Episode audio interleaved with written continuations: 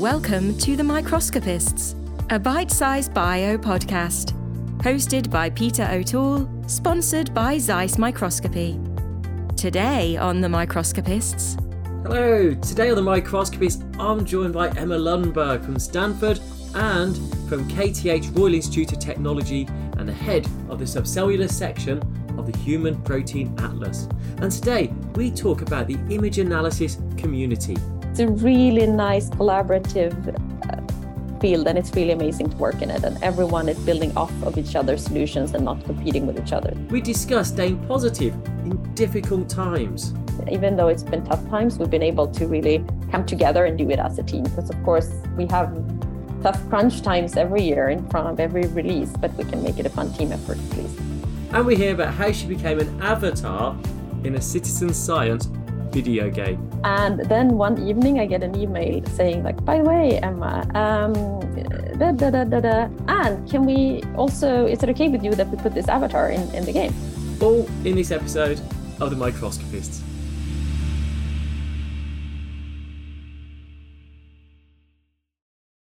Hi, I'm Peter O'Toole and welcome to this episode of The Microscopists. Today I'm joined by Emma Lundberg from Stanford and, and K T H Royal Institute of Technology. Emma, how are you today? I'm doing great, thank you. Thanks for talking to me. I'm going to say the, the first bit was quite a mouthful, Stanford and K T H Royal Institute of Technology, which suggests you've got two labs. How does that work? I do. At the moment, I do. So I've been in Sweden uh, for, I got my PhD at, at K T H, and I've been there working with the Human Protein Atlas ever since, and a full professor there. And then I spent a couple of years at Stanford, uh, twenty seventeen, eighteen, and nineteen at Stanford as a visiting professor. And after, I would say in the middle of the pandemic, we decided that we were actually going to go back to the U S, and I accepted a, a position, a tenured position at Stanford. And right now I'm I have one leg in each country and my lab is halfway here. I'm building the lab at Stanford, which is fun and exciting. Right now, only the computational part is here and the wet lab is in Sweden. So I'm a, a master of juggling time zones at the moment and a master of early morning Zoom meetings. Yeah, that I can imagine.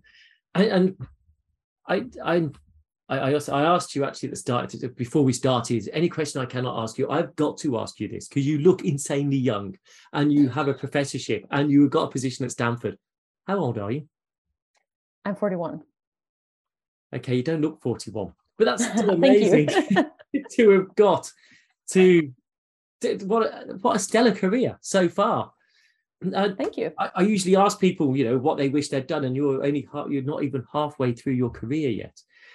Uh, to actually, uh, we'll come back to the split labs. I, I'm going to go back, being as, you know, you're on this stellar trajectory. When you were ten, what did you want to be? A pilot. A pilot. Yeah.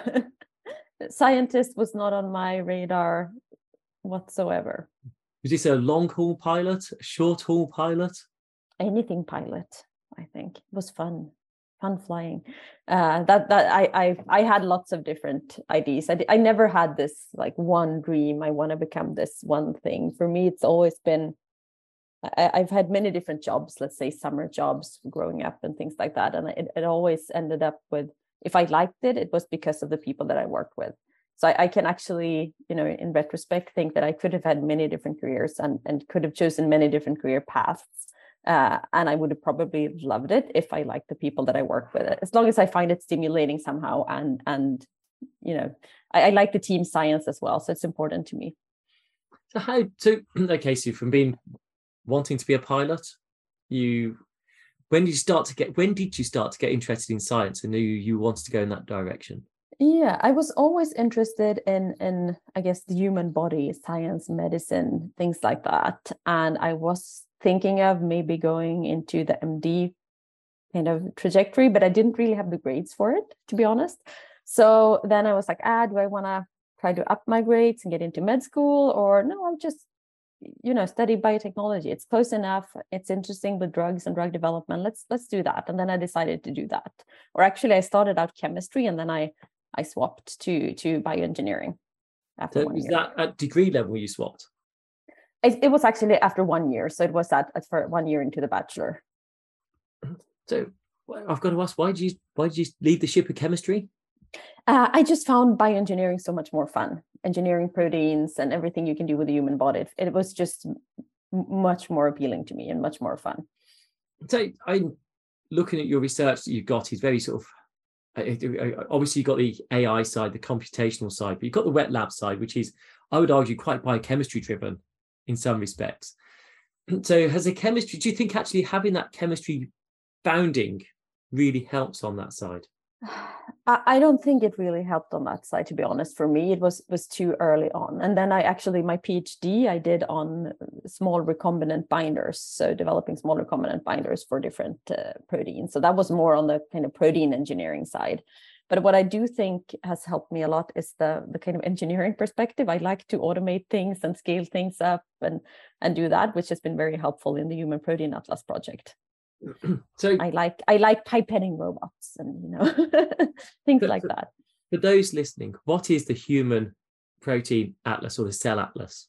Yes, the, the Human Protein Atlas is a, a large project and a database that you can find at protein atlas dot org. Uh, it's one of the largest biological databases. I think we have one and a half million users worldwide per year. And what we do there is that we present, this project was started by Professor Matthias Uhlen uh, after the genome project was finished, I would say. And the aim of this project was to understand where the proteins that our genes encode for are located in our body, in, in the tissue level and also at the subcellular level. So at when I got my PhD, I was recruited to set up the subcellular at, part of this project, or the Cell Atlas, where we map where in our cells the protein are localized, if they're in the mitochondria or in the nucleus, to gain clues about their function. So this has been a very, very, very large scale project. It's been running for nearly two decades, and it's involved many people in Sweden and all over the world. So it, it's been a very fun ride. It still is. Do you know, I, I think I can appreciate, how many proteins have you so far localized? If that's a, a right term to use for it. Yes, that's that's all a matter of, uh, of definition. We've generated antibodies for almost all human proteins, and we've tested all of those antibodies. We haven't approved all of them. How many is that? Uh, so we have about, currently the, the estimate is that we have about twenty thousand protein coding genes in the human genome. It's almost exactly that. And we have probably nineteen thousand antibodies for over nineteen thousand of these proteins. And then in the, the tissue atlas of the, the protein atlas, we've mapped nearly eighteen thousand proteins. And in the cell atlas, we're at fourteen thousand. So, and this is more a matter of, it's not a limitation of the antibodies, but it's a limitation of what proteins are actually expressed in the material that we're studying. So in, in, in an average cell line, you don't find more than maybe twelve thousand proteins expressed. So, I, and cell I, lines are pretty similar. So we don't find all proteins that are expressed only at developmental stages, for example. I, it's also hard to capture secreted proteins, of course, inside of cells.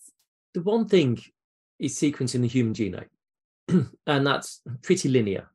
But when you're fishing in different cells for different proteins and trying to look at the localization and making sure the antibody works, because it might not necessarily work, so that might give a false negative, you might get cross-reaction or false positives.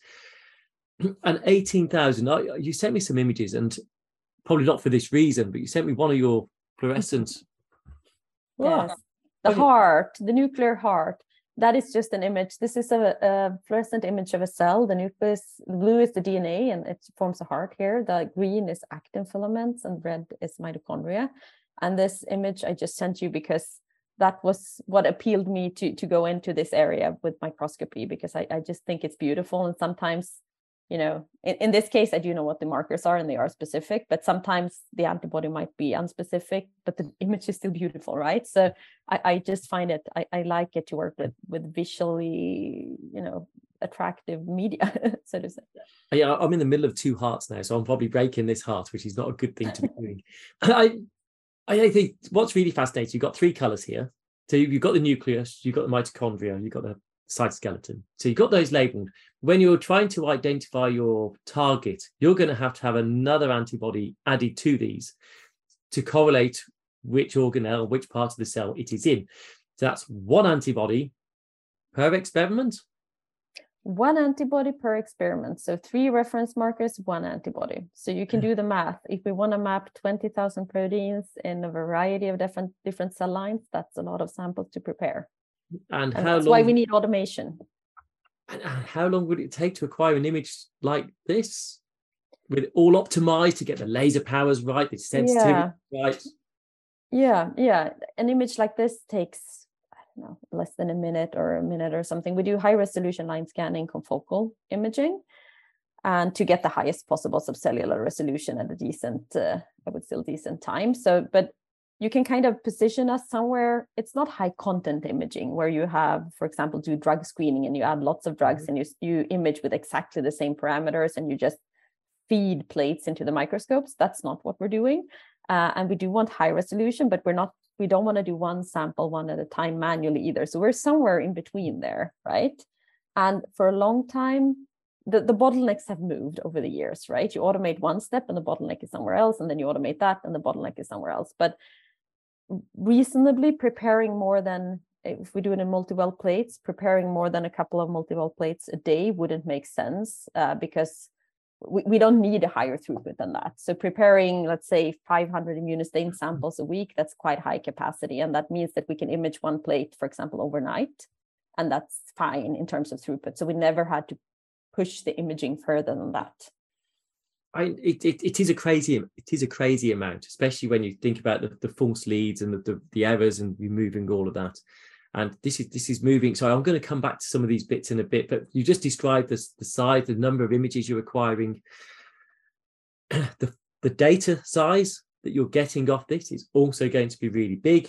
I presume you haven't got someone looking at every image, but you're going to probably then have some sort of image analysis to help assist with this. So how, yeah. how have you approached that? Yes, so over the years we have, I have looked at very many of the images in the Protein Atlas. I tell you, sometimes you can almost, you should have had a quiz. You could have showed me an image and I could have guessed which protein it is. Uh, but no, in the beginning, we started out annotating all images manually. I think that's also good for really internalizing the quality and, and the different quality approval steps that you have to, to build into your pipeline. And we did that for a long time. And the problem for automating the classification of these patterns has been that we have, so let me just revert to the problem, right? And why we've automated minimized yeah. it in different ways. So the problem is we, we have an image of a cell with these three reference markers, and then we have a protein of interest. And that protein can be in the nucleus, in the cytosol, mitochondria. Altogether right now, we're classifying around thirty-four different structures or substructures of the cell. But that's not it, because we have also shown, and this was not very known before we showed that, Uh, in a paper in twenty seventeen, that half of all human proteins actually localize to multiple compartments in the cell at the same time, which is very interesting from a functional perspective. But sticking to the, the technical aspects, this means that a classifier needs to be able to classify mixed patterns. And it might be so that ten percent of the protein is in the mitochondria and ninety percent in the cytosol, or vice versa. So this makes the, the image classification problem much more tricky.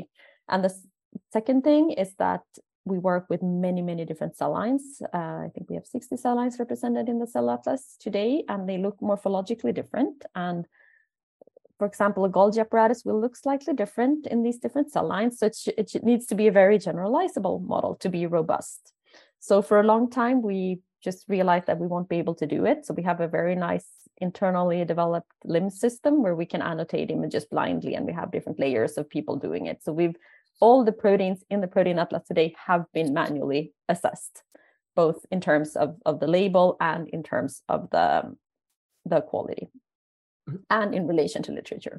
So that's a lot of work. And that's why we call actually the Protein Atlas a knowledge base and maybe not just a database, because it is curated data.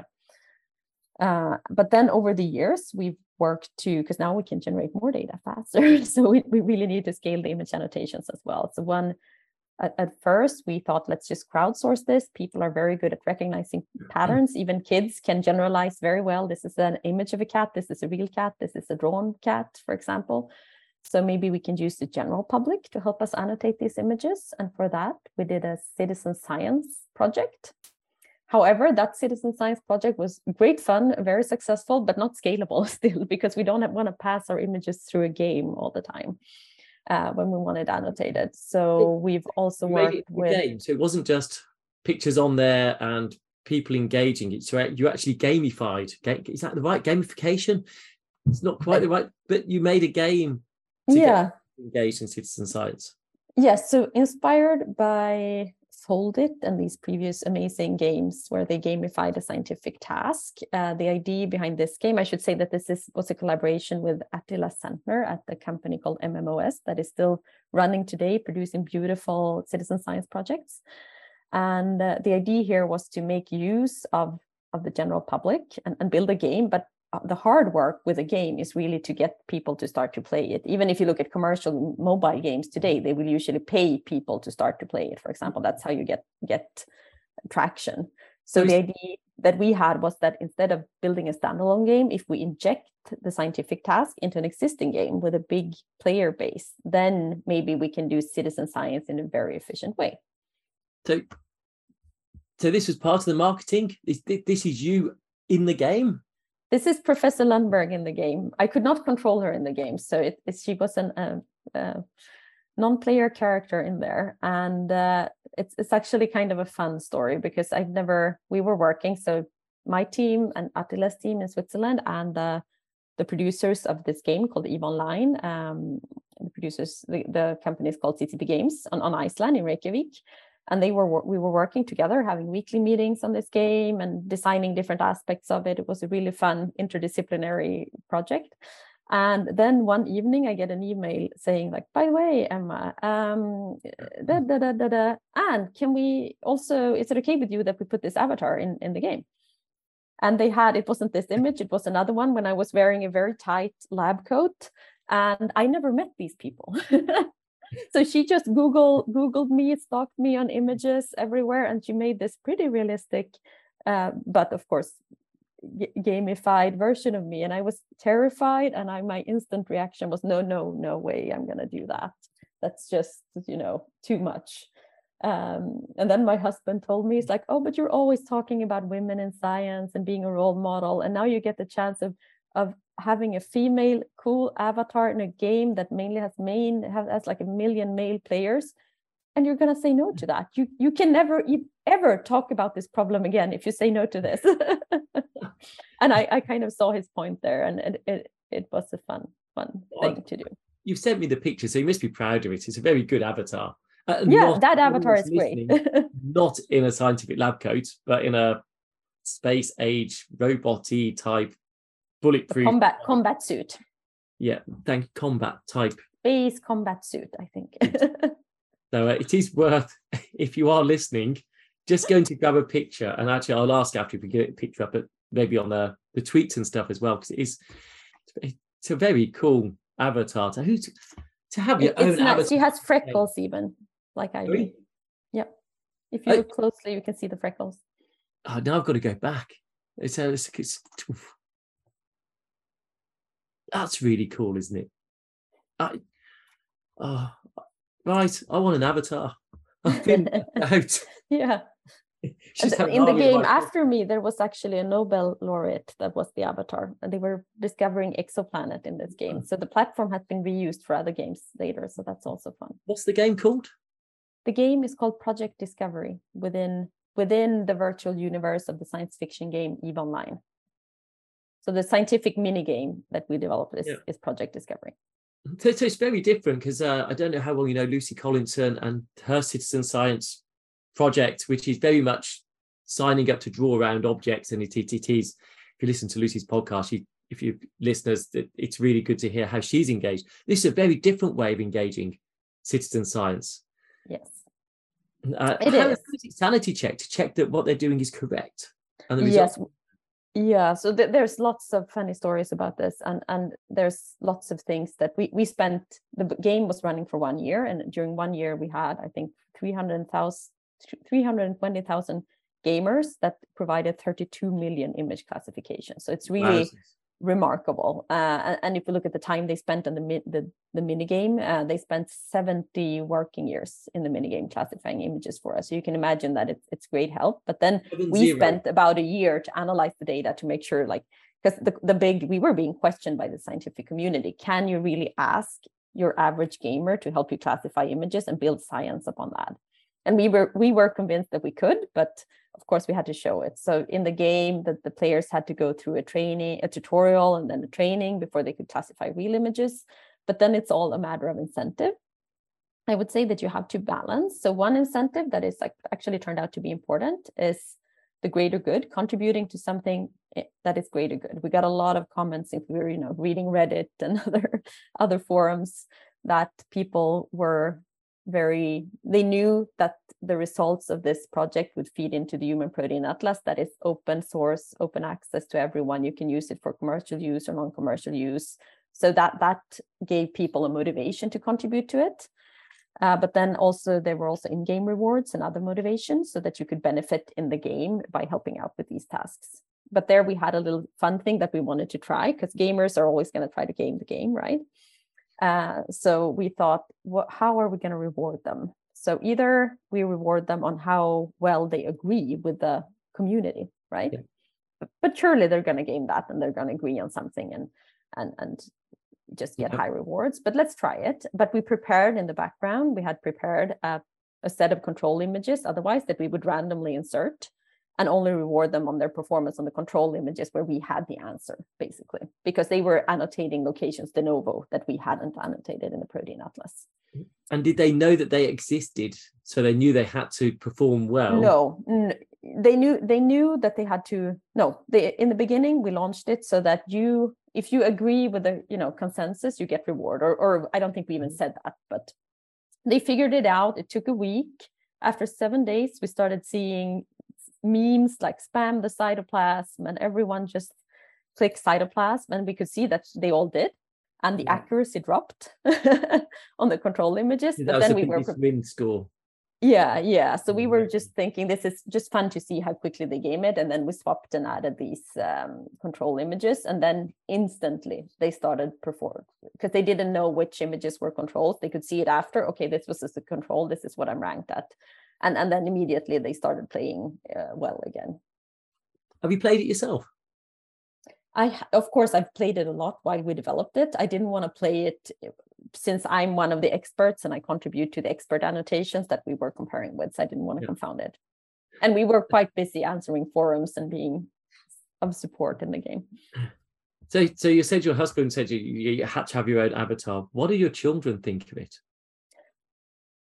By then they were a bit too young. I, I think they're they don't really care, to be honest. I don't know, they think it's cool. My younger one said, yeah, mom is famous, but she doesn't really know what and in what what game. It's not in the games she's playing. So uh, yeah, they're they're I'm just their mom. They don't really care. Three was it three hundred twenty thousand, did you say? Yeah. Oh, that's a huge huge number. So to, you sent me a picture of your your family as well. Yeah, this is my family family a couple of years back. That's my husband in the green pants, my dad in the blue pants, and then it's my two daughters. Uh, they are nine and ten now, Ingrid and Edith. So this was a and few this, years ago. Yeah, yeah, exactly. This was a few years ago, and this photo is taken at my favorite place on this earth, which is a place in the north of Sweden called Riksgränsen, when I, where I spent a lot of time skiing when I was young, and we also ski there quite a lot now, have a cabin. And it's a beautiful place because it's, you know, midnight sun in the summers, and in the winters it doesn't get bright, but you can ski in May with the sun up in the middle of the night. So it's beautiful. So is, is skiing your favorite relaxation? Yes, anything. Uh, skiing, snowboarding, I love. That's my favorite thing to do. I I'm trying to learn, uh, it's very fun, but I'm not quite good at it yet. So mountain biking is my new thing. Since I moved to California, I figured I have to have something more uh, sun-friendly. I, I, that, that is what I was going to ask you next, because obviously now you moved to Stanford.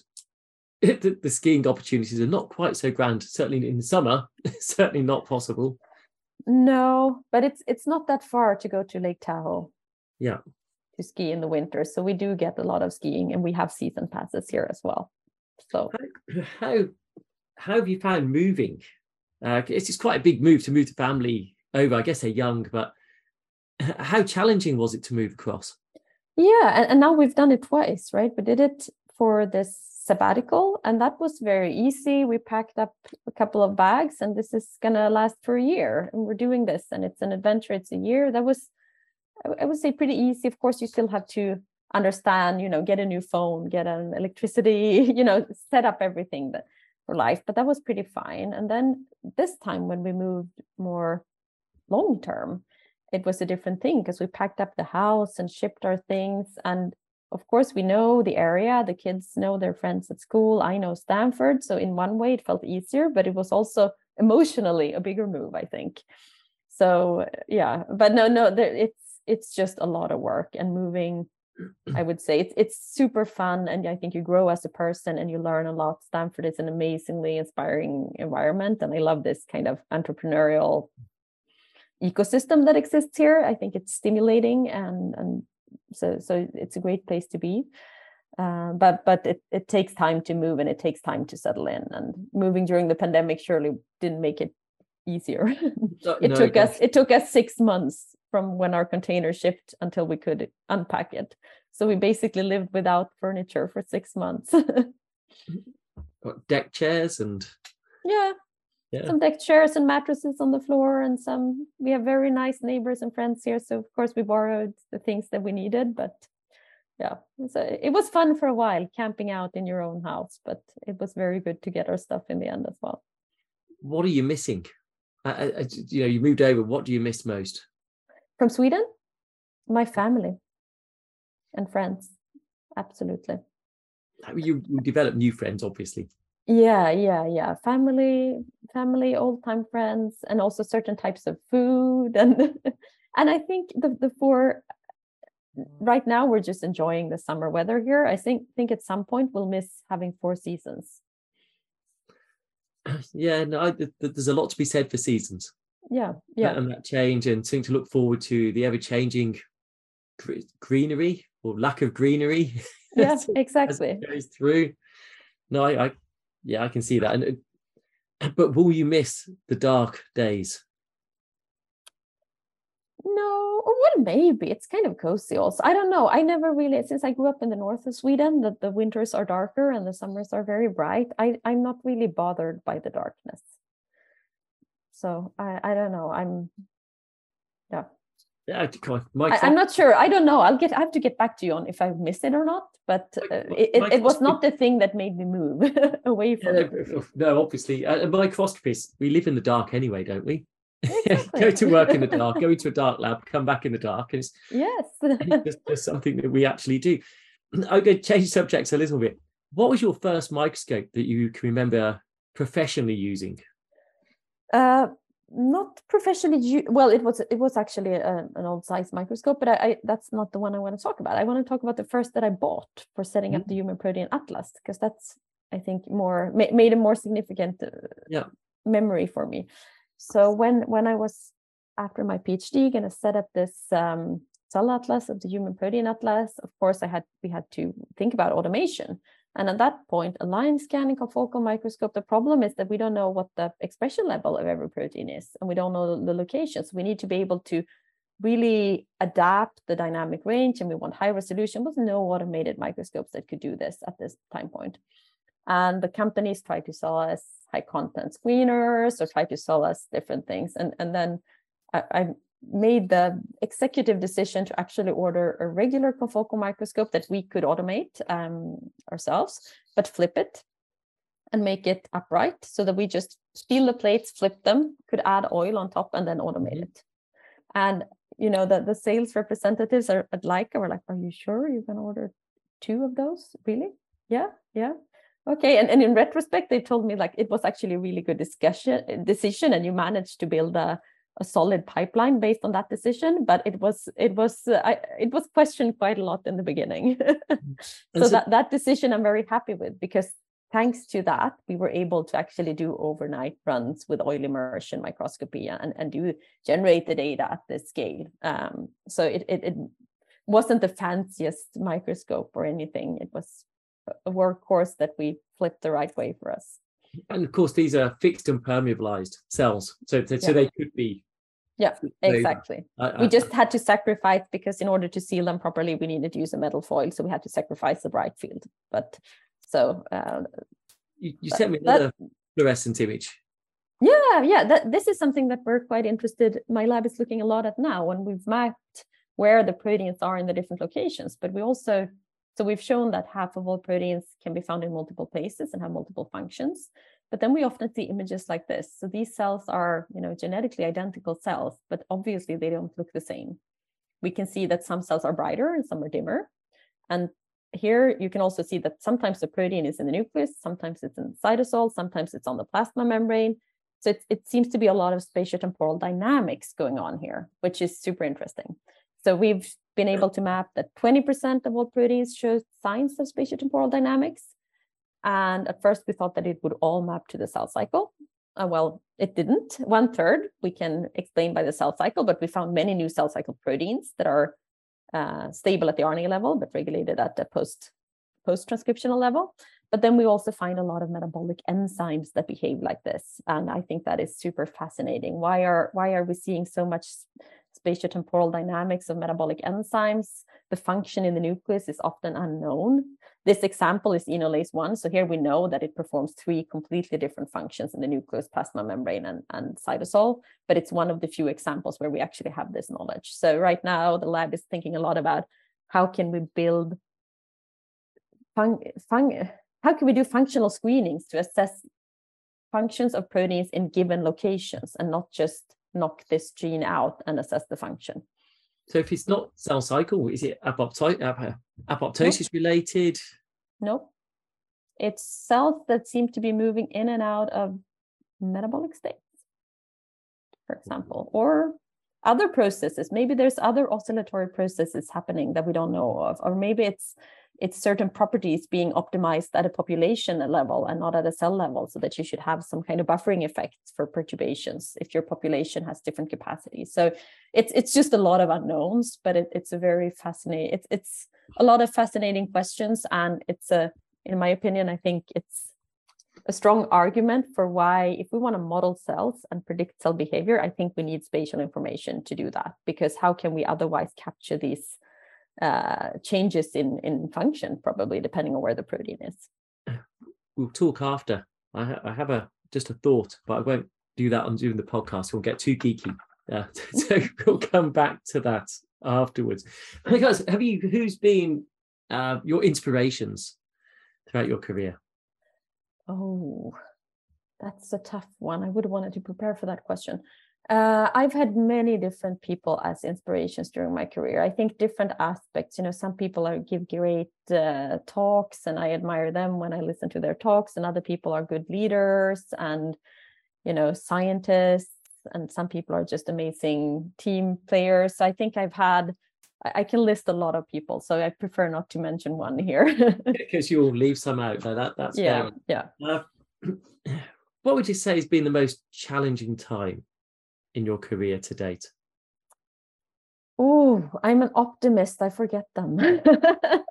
But the pandemic, of course, was challenging, I think, for a lot of people uh, to try to work from home and, and uh, you know, keep a distance and, and just cope with that. How big is your lab Besides, at that point? My lab is, it depends a bit on how you count it, because it's also, yeah. uh, I would say, around fifteen to eighteen people in my lab. And then there's... Uh, associated core facility that are about five people as well that we work very, very closely with. But I, I think that most challenging time, I think for me uh, personally, a challenging time was after we released the like, big cell atlas in twenty sixteen and the science publication in twenty seventeen. I was struggling a bit with, so what do I do now, right? It's now, I, I had been working on that for so long, for a decade. So what do I do now? And I, I didn't go abroad for a postdoc. And, and that's when I started to think about the sabbatical and everything. So at that time, I had little, oh, should I go to industry? Or maybe I should do something completely different. So at, at that time, it had been a bit too much of the same for me. But I think in general, we have a, we've had a very nice team, and we do science in a team way. So most often, it, even though it's been tough times, we've been able to really come together and do it as a team. Because of course, we have tough crunch times every year in front of every release, but we can make it a fun team effort at least. So no real bad times. Okay, what's been the biggest highlight of your career? Oh, the biggest highlight, I think it is some like the release of the Cell Atlas was a great highlight. And, you know, I, I don't know, I'm a people person. Highlights are when people get their, you know, defend their PhD theses or things like that are always, always amazing. So I'm just thinking, you, you found yourself floundering. Well, I'm not saying floundering. You found yourself, so you, you, you released the Cell Atlas, you didn't know where, maybe what the next big project was that was going to have such a big impact. How big a distraction was it? Because once that was released, you were going to be hugely popular on the conference scene for plenary lectures everywhere across the world. Yes. How crazy a time was that? Um, it was a bit crazy, but I also, I, I like it. So I think those, uh, it was a very good time to do that, to really get to, to go to a lot of different conferences, give lectures and, and listen to lectures there and think about, so what's the next step? What's the next frontier? Where do we want to push this, right? Because we have this rich resource of images that we can mine in ways that we couldn't before, right? And and maybe we can ask quest- answer questions that other people aren't even asking. So trying to figure out, like, because there's so many interesting findings that we have in this set of images and trying to figure out, like, where, what direction do we actually go for, right? And and right now it's been towards that single cell, towards the goal of providing a spatiotemporal model of the entire proteome in a human cell. So I don't think I'm going to get an answer to the next question, though. Of all the conferences you go to, been to, what is your favorite conference? I can give you a question. Uh, I I mean, there's a lot to it. Where, where is the meeting? What part of the world? Who else is there? So I, I can probably pick many favorites, but one that, it's not my favorite scientific conference for sure, but it, it's different, was at a fan fest meeting in Las Vegas for this game. Um, and I was giving a, a plenary lecture there, and I, I don't know how many thousand people there were in the audience, and there were like ten thousand people on Twitch. And um, that was a very interesting experience because it's not like a polite, quiet, uh, scientific audience. People were booing and cheering during the talk, and it was it was just a very different experience, and it was so much fun, and uh, the the vibe was very different. And you of course. It- Standing on a stage talking about cell biology to a room of a couple of thousand gamers, that was a bizarre experience. But did you say they were booing as well as cheering? Yeah, yeah, because they were competing, different teams, and, and and they were booing about certain things. Spam the cytoplasm, boo, why did you remove that? And I don't remember the exact things, but it, it struck me as very, it was a very different experience, and it, it was fun. Tell me, do you have to do autographs afterwards? No, I, I, I do not have to do autographs. I have been recognized, I think, once on the street as Professor Lundberg from the game, though. So that was, I was actually very, very, very honored by that. You, you weren't wearing a black combat suit, were you? No, just, no just... not, not a lab coat either. So, yeah. But it was fun. We actually had a very, it was also fun. We made for one of the, another, the next year's big game event, the FanFest, we developed a little mini game where you can, could compete against each other on, on classifying images. And then we had, like, you could qualify and had semifinals and then a final. It was so much fun. That was actually, it's like citizen science as an e-sport or something. It was, it was really fun. And the winner got a, a Human Protein Atlas lab coat, and he was wearing it all night. Uh, it, it was great. It sounds like really good fun. I, I, normal conferences are good fun, but that sounds very, yeah. Very we, we could learn something from that, I think, in terms of the, the atmosphere. Maybe not booing, but, you know, a little bit more interaction during the talks could be nice. Nice. Just, just encourage it. Just, just tell them to, yeah, give that story at the start and see what happens. Scientists are quite serious, though, sometimes, aren't they? Yeah, exactly. So, they, yeah, we, we all have to help out to make that happen, I think. Yeah, I think there's a lot of guarded behaviour in the scientific community, and it's not quite so easy. Trust me, we've had conferences where you can get the audience really going. Yeah, yeah, maybe that, that's a good idea. I'll think of that, and maybe I'll give it a try at some point. You know, when you go to a conference and you get two parallel sessions, if you're next door to another parallel session with a competing field, all you have to do is say, at the end, I want the loudest applause, I want whistles, I want groups, and generally the audience will do it. And the best thing is, if you know the chairs of the competing session, I've done this once, and they've come out and gone, good grief, your session must have been amazing. The applause, the, the cheers at the end was just unbelievable. No idea, just set everyone up to do it just to make them feel inferior to our session. Sounds just fun. They can be encouraged. uh, I have some quick fire questions, but I won't go to those, but I will ask one question while we're talking about conferences. If you were to, when you get invited, usually you get taken out for dinner at some point, and sometimes you don't get a choice of what you're eating. Uh, you'll get taken somewhere very swish and food is served in front of you. What is your nightmare food to have put in front of you?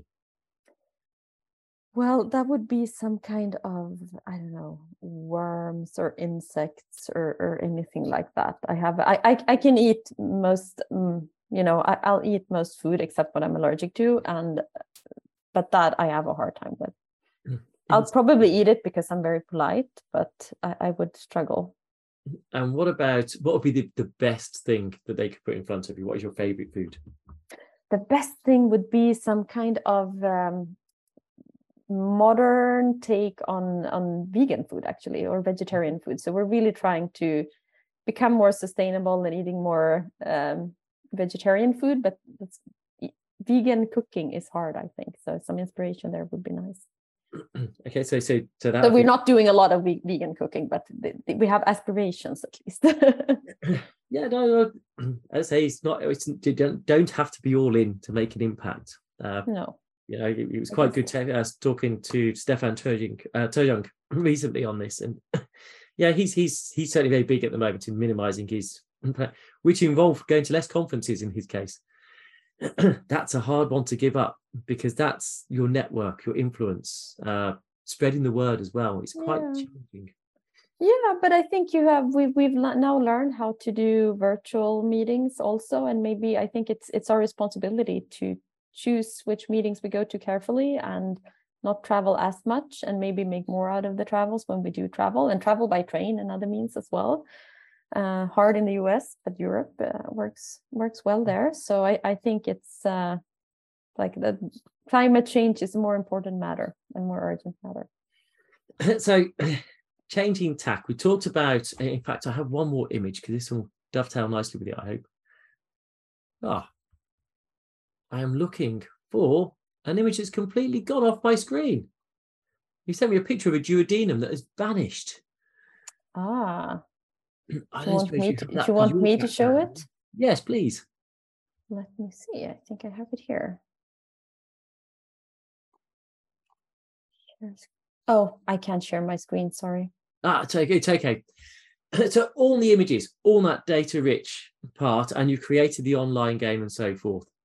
Uh, I would say you so your bioengineering, biochemistry, inter intracellular markers. But the other half of your team is very much more along the A I computational side of things. Is that in your skill set, or is that the team that you've built to address the questions that you want addressing? Yeah, yeah. So that's that's definitely more the team that I built. I would say it's some. I mean, everyone in my team is better at, at what they do than I am. Right? I I'm I can.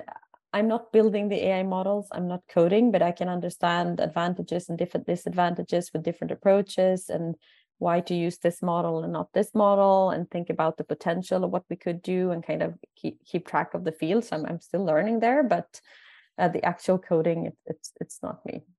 So how, I, I, I've been doing some interviews recently, and you know, you, you know what skills you're looking for in a person, and you know when you interview them, if they genuinely have those skills or not.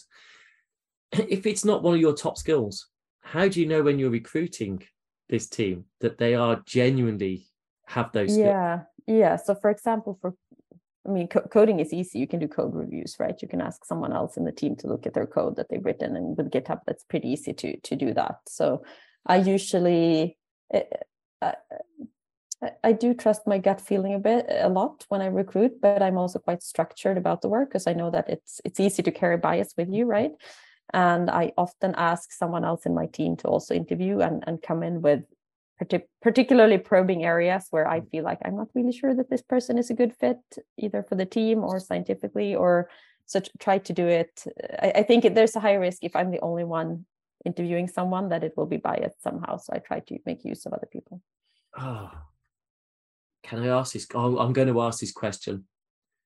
Which team do you prefer, the wet lab team or the... Oh, no, you cannot ask that question. Nice try, though. Uh, and that, then there's also, don't forget the important people that are kind of well-versed in both. They might not be the, the like, developing this new architecture. They might not do for the A I models, but they can train the A I models and they can still generate big data, data sets and analyze it. So there's also very important, I would say, component of teams like that. That would be the kind of multilingual people that are right in between. Actually, to, yeah, my PhD student at the moment is uh, it, it, a mathematician. Uh, we got her for the computation analysis side, but actually we got her doing the wet work uh, yeah. because I, I think no, understanding the provenance of the data and an understanding of what controls the data, what can go wrong, what can modify it is, is really important, actually. Yeah, so it's important to understand the limitations of the data if you want to build good good models, right? And we're working a lot with both models to better, there's a paper coming out this week uh, on a model for single cell uh, classification of patterns in single cells. And then we're working a lot with synthetic image generation and, and towards this goal of building this uh, integrated cell, human cell. And of course, we need people with training in biophysical restraints, for example, on, on models. And, and that's not my area of expertise. So, but, but trying to keep the big, big picture there. And then realizing also that everyone, the wet lab people, they know exactly what is artifacts, what's not artifacts, what is possible to ask, what questions can I ask from this data set, what can I not uh, evaluate in this data set because of limitations. I think it's very important to, you know, make the teams talk to each other.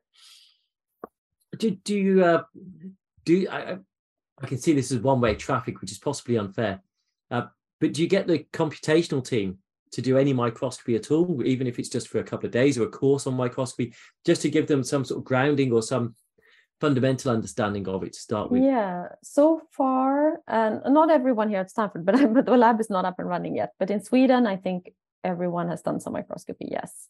And what we also force everyone to do in my team might not be the most fun thing to do, but for every release of the Cell Atlas, we have to curate the data. Ensemble will come with a new update, for example, that might change things. And it's not, it's not super fun work, but it gives us a great understanding of what we're doing. And if we split that work on, on everyone, it's like a day or two. So things like that, everyone in my lab will have to help out with as well. So where, where do you see yourself going? I don't know. I'm I I I think definitely towards more computation um, and maybe higher resolution as well, or dynamic time-lapse imaging. So we, we have we're exploring different directions, more hypermetric measurements, more modeling in silico, more mapping different data sets to a common common framework or a shape space or something like that. So definitely in that direction and uh, the, the whole integrated cell, but beyond that, I don't know. Yeah, with, this, with the spatial omics side developing at a really furious pace, and I, I guess a new cosmic system out there, the Akoya being a cycler, the Maxima, the, oh gosh, I'm going to lose those are names who are not going to even try and name them all. That must be quite an exciting area for some of your applications as well, especially maybe going, going to the the Akoya type approach, the Lunaphore type approach, the chip cytometry type approach, the cosmics type approach, where you get that subcellular information. Yeah, exactly. So we've been working quite a lot with some of these instruments. And I think what sets our questions are slightly different than the, the kind of early questions, which often has been like, where are the immune cells? How, what kind of niches do we find here with these immune cells? And, and that's interesting, but we're more interested in what's the different cellular states? What do the organelles look like in the different cells, for example, in a tissue context? So basically understanding cell, cell form, shape, and states in situ and um, building assays to do that. So I'm very interested. And it will also be very interesting with the in situ sequencing technologies with subcellular resolution to try to, because there's many open questions relating to if the R N A location also encodes somehow where the protein will be localized. So I think we'll learn a lot by being able to generate um, multi-omics data sets there as well. Yeah. It's definitely a fun field, and it, it's uh, and it's great that there's a critical mass now engaging in spatialomics. So I think that's really pushing the field forward. I, I'm, I'm hoping this is not the case. I don't think it will be the case. But do you feel as though that you're in competition with others, or do you feel as you just you're part of a bigger team internationally with everyone who's in this area? Yeah, I think for the subcellular protein mapping, maybe we're not in that high competition. The multiplexed imaging, surely you can see it as competition, but I also think it's nice with a with a critical mass in a field. It makes it easier to to publish. It makes it easier. There's better conferences because there's more people interested in the topic, for example. But of course, I would love to see more people interested in in like protein multilocalization, and actually not just saying that this cell has these genes expressed, but also looking at where are the proteins and what's the different states. So I think that like understanding these dynamic states, I think we need to to target proteins to do that better and not R N As. And I think there the field still has a bit to go, but it's coming. Okay. Well, so no, I, I'm not, I'm not, I'm not, I, I think competition is good. Okay. Some quick fire questions then. Okay. P C or Mac? Well, I do have a Mac. I don't know. In theory, maybe P C, but I do have a Mac. Okay. Uh, McDonald's or Burger King? Oh, neither. Favorite place to eat out would be? Um, here in Stanford, I almost don't know yet, but we are ex- enjoying all the, um, the Mexican food so far, okay, because we don't have a lot of that in Sweden. Coffee or tea? Coffee. I'm a big coffee drinker. Espresso, Americano, filter? Um, s- strong coffee. The American coffee is very weak to me as a Swede. We drink a lot of coffee. We drink strong coffee. So I would say strong black coffee with milk in it. Okay. Beer or wine? Depends on the weather and and the okay, setting. Red wine beer, is right? nice, uh, but a, a cold beer is great when it's warm out. Okay. Red wine or white wine? Red wine. Good. Oh, and in California. Yeah. Oh, I know, the wines. Chocolate or cheese? Cheese. Early bird or night owl? Oh, I'm a night. Not, I'm a, a, a late bird, but with the time zone changes now, I'm up, up early every morning, and it's not really my element, but I can do it. Definitely yes. Late bird. Okay. U S or Sweden? Oh no, Sweden is, will always be my heart, but right now I'm in the U S. So uh, I, I guess uh, soon the, both places will fit in my heart. Computational team or wet lab team? Haha, nice try. I'm joking. Uh, they will keep asking me this, you know. book, book or T V? Uh, I think T V. B- books are good, but I don't know. I like pods also. Okay, so yeah. What do you listen to then? I, I I listen to music, and then sometimes I listen to different like Swedish chit chat pods. I've been listening to a pod about uh, the legal system in Sweden recently. Um, that's been very interesting. Okay, and what sort of? Book? It's good when you go to the gym to have something like that to listen to. Yeah, and and you're not listening to the Microscopists. You know, this is utterly wrong. You know, you should be listening to the Microscopists then. I should. I should. I just discovered this morning that I could find it on Spotify, so I'll listen to it uh, on my daily dog walks. I promise. There's lots lots and lots of cool people in there talking, so I I think it's uh I will definitely listen to it. You'll have to get a lab to tweet out which one you listen to. Uh what's your when you when you read a book, what is your favorite genre of book? Is it fictional, non-fictional? What sort of fiction um, non-fiction? It's more um I would say it, it's fiction, but more on the sorry I'm lacking the English words to describe it, more on the like uh, life uh, living life in different ways and that kind of emotional things, but I, I, I like books that are also thought-provoking and, and different, so I tend to to it depends a little bit, and then I read a lot of just regular like thriller yeah. you know books like that, because it's just completely you can disconnect your brain and you don't have to think much about it, and my mom reads a lot of books like that, so I get them after her. Okay.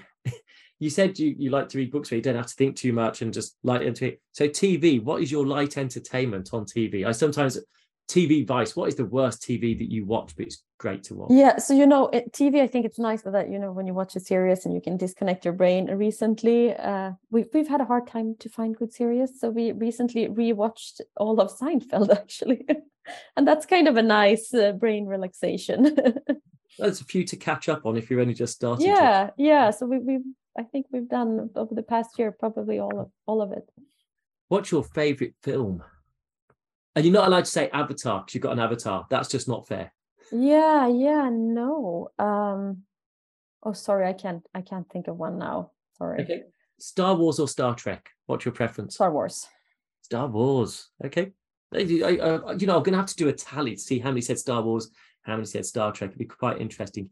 Do you have a favorite Christmas film? Uh, I like Nightmare Before Christmas. It's not really a Christmas film. Burton but... and uh, yeah, yeah, yeah, yeah, yeah. Jack, Jack Halloween, Halloween, Jack, Jack Halloween. Yeah, yeah, exactly. It's not really a Christmas film, but otherwise, I watched a very nice Christmas um, series, a Norwegian Christmas series, a couple of years back that I've actually rewatched this last Christmas as well. That was just so heartwarming and very aligned with how Christmas is celebrated there. Okay, and what about your favorite? What what sort of music? You said you listen to music when you're doing stuff. What sort of music do you like listening to? I listen to a, a lot of different music. I listen to, for example, First Aid Kit, Swedish, a lot of Swedish music, I would say. Um, I recently booked concert tickets to go see Santigold in, in San Francisco later this year. So it's it's a bit all over the place. Okay. There's no harm in being all over the place. Look at this. And do you have any pet uh, pet hates? Habits that people do or things that niggle you at home or at work? Yes, I do, but now I can't think of them. Um, yeah, I, I, I definitely do, but now I can't think of any. It's a back out, sorry. Okay. Do you have any bad habits yourself? Absolutely. um, I always sing in the car, which my daughters hate when I'm when, when I'm also driving their friends to swim practice, and I, I I forget about it, so they're super embarrassed about that. That's not uh, that's just being a parent. Yeah, that's just being a parent. That's true. Other bad habits. Well, I I, I tend to to eat a lot of uh, sweets when the kids have gone to bed. That's maybe not the best habit. Um, and now they've just heard that. If they listen to this, they know no, you're going to have done it, exactly. So they can't listen to this. No, exactly. So they, they're not they're not going to listen to The Microscopists. Not to the older. Okay, so moving back into work. Thank you for those. Uh, your team. I, I, I've teased you a bit. Uh, hopefully, we'll get a better. I I, I didn't resize the picture because this is obviously scaling up. So this is your team. I think it's quite nice to see your team. How many P H Ds? How many postdocs? Yes, it's a great team. Can you see? They're they're just lovely. They're happy, and nine of them are moving with me to Stanford, which is amazing. And I'm oh, so wow. grateful for that, because that means that they will help me to build a lab, and the culture will come along. So it's about, I would say, equal parts, slightly more graduate students than than um, slightly more P H Ds than postdocs. But then I also have several staff scientists that's been around for a long time. So it's a quite senior group from that perspective. And I guess the, the advantage of working in a big, big project with long-term funding like the Human Protein Atlas is that you can can have staff scientists in your team that work for a long time. So, so from that perspective, it's a really great team. So quite well balanced, I would say, with staff scientists, postdocs, P H D students, technicians, computational wet lab people. To get nine going across is is a huge number. It's because it's a big change for them, obviously, to, to be moving over. Uh, but you're right. I think they will form a, a good network, and hopefully they can also uh, integrate into the environment and not become a club. Exactly. Have, have you thought about how you're going to manage that with them to, to make sure they don't form their own lab? Yeah, actually, and actually I think... mix and socialize outside yeah. their own. Yeah, that that's a very very good question, and I. I actually think it will sort itself out, because as it turned out, the first person arrived in April, the next one in July, the next, or first in January, April, July. Now one is arriving today. I'm going to pick her up later today. And then we have one in December and then one in January. So they're all like coming with a couple of months in between. So I think that will definitely help, that they will all have to um, form their own networks. And all of them are also coming here because they want to integrate with the environment here. So I'm sure they, they will do that. And the, the team that are left over there, how often do you plan to go back? The, they're not left over. They're, I, I just oh, want to no, say okay, that. Sorry, they're, yeah. they they are they chose chose to stay because it's a really great place to be, and it's also a very fun place in terms of spatial omics at the moment, giving yeah. the other technologies that are being developed at, at SciLife Lab in Stockholm. So there, um, I will be there. I spent the summer in Sweden, and I will spend I will spend summers in Sweden, and then maybe one trip in the. I have one trip this fall, for example, and probably one in the spring, but I'm not sure. So something like that. But there, there is a lot of senior staff scientists left in Sweden, and they're basically running it. And I'm, I'm not, I'm not. They think they need me, but they don't. but, but as you said, with Zoom and everything else now, it, it's not like you're not there. no, no, no. It's, it's. I think we managed with with the COVID. Also, we've learned how to to manage remote work, and it's of course frustrating to find the mutual meeting times, I think, but otherwise. It can be a benefit also if you want to write a paper, and it's kind of nice. You can send it off, and when you get back in the morning, someone else has worked on it for nine hours, and so, so sometimes it can also be a benefit. And you can split, you can split, you can team teamwork in different ways. Yeah, I, I have a night owl postdoc. We used to have a night owl postdoc, and yeah, I could grant light during the day, drop it off with him at ten o'clock at night, and yeah. at six o'clock in the morning, it was back on the desk with his additions, and you just carried on. It was very exactly. Intense. And, and then the entire team is actually coming here for in, in last week of October. So the entire team is coming here. We're going to have a week full of just inspirational science and group meetings together with other groups at Stanford. And then the PhD students are staying a couple of weeks longer. Yep. Wow. I think I want to work in your lab. If you'd rather come to do. Yes, we are, come. we, we are up to the hour, and I still have questions I needed to ask you, but we are out of time. Because you you were involved in different courses and education as well. So I was talking to Florian recently, talking about his interactions with you, and you're supporting different courses and events. The whole, especially for the data science side, that whole community and network, uh, which which is, I would say, not very competitive with each other. I think they're really supportive with each other. I was going to ask you about that, but you know what? We might just have to do another podcast at some point yeah. to talk about. But I, I can just agree and say that that image analysis community is amazing. If you're thinking about going into to that field, you know, for your PhD, or anyone out there listening, it's a really nice collaborative field, and it's really amazing to work in it. And everyone is building off of each other's solutions and not competing with each other. So it's a really great field. I, uh, yeah, it, it's. I think maybe because it's a newer field that that isn't ingrained. That comp. competitiveness is not so ingrained, and the, the collaboration side rather than the competition side. Yeah. And I think maybe the acknowledgements are recognized differently. And so people yeah. who contributed to the the, the the software, the app, which the, the, the code that's come out. Uh, so it's not all about getting the latest science publication and so forth. No. And that's important discussions uh, about how to also build career tracks for the people that, for the developers that might not have the scientific uh aims in the same way. So that's also for a different podcast, but there's hopefully things will change in the field there as well, so that we can also keep great developers in academia. Emma, I think we'll be talking again soon, I hope, uh, as we move into the future.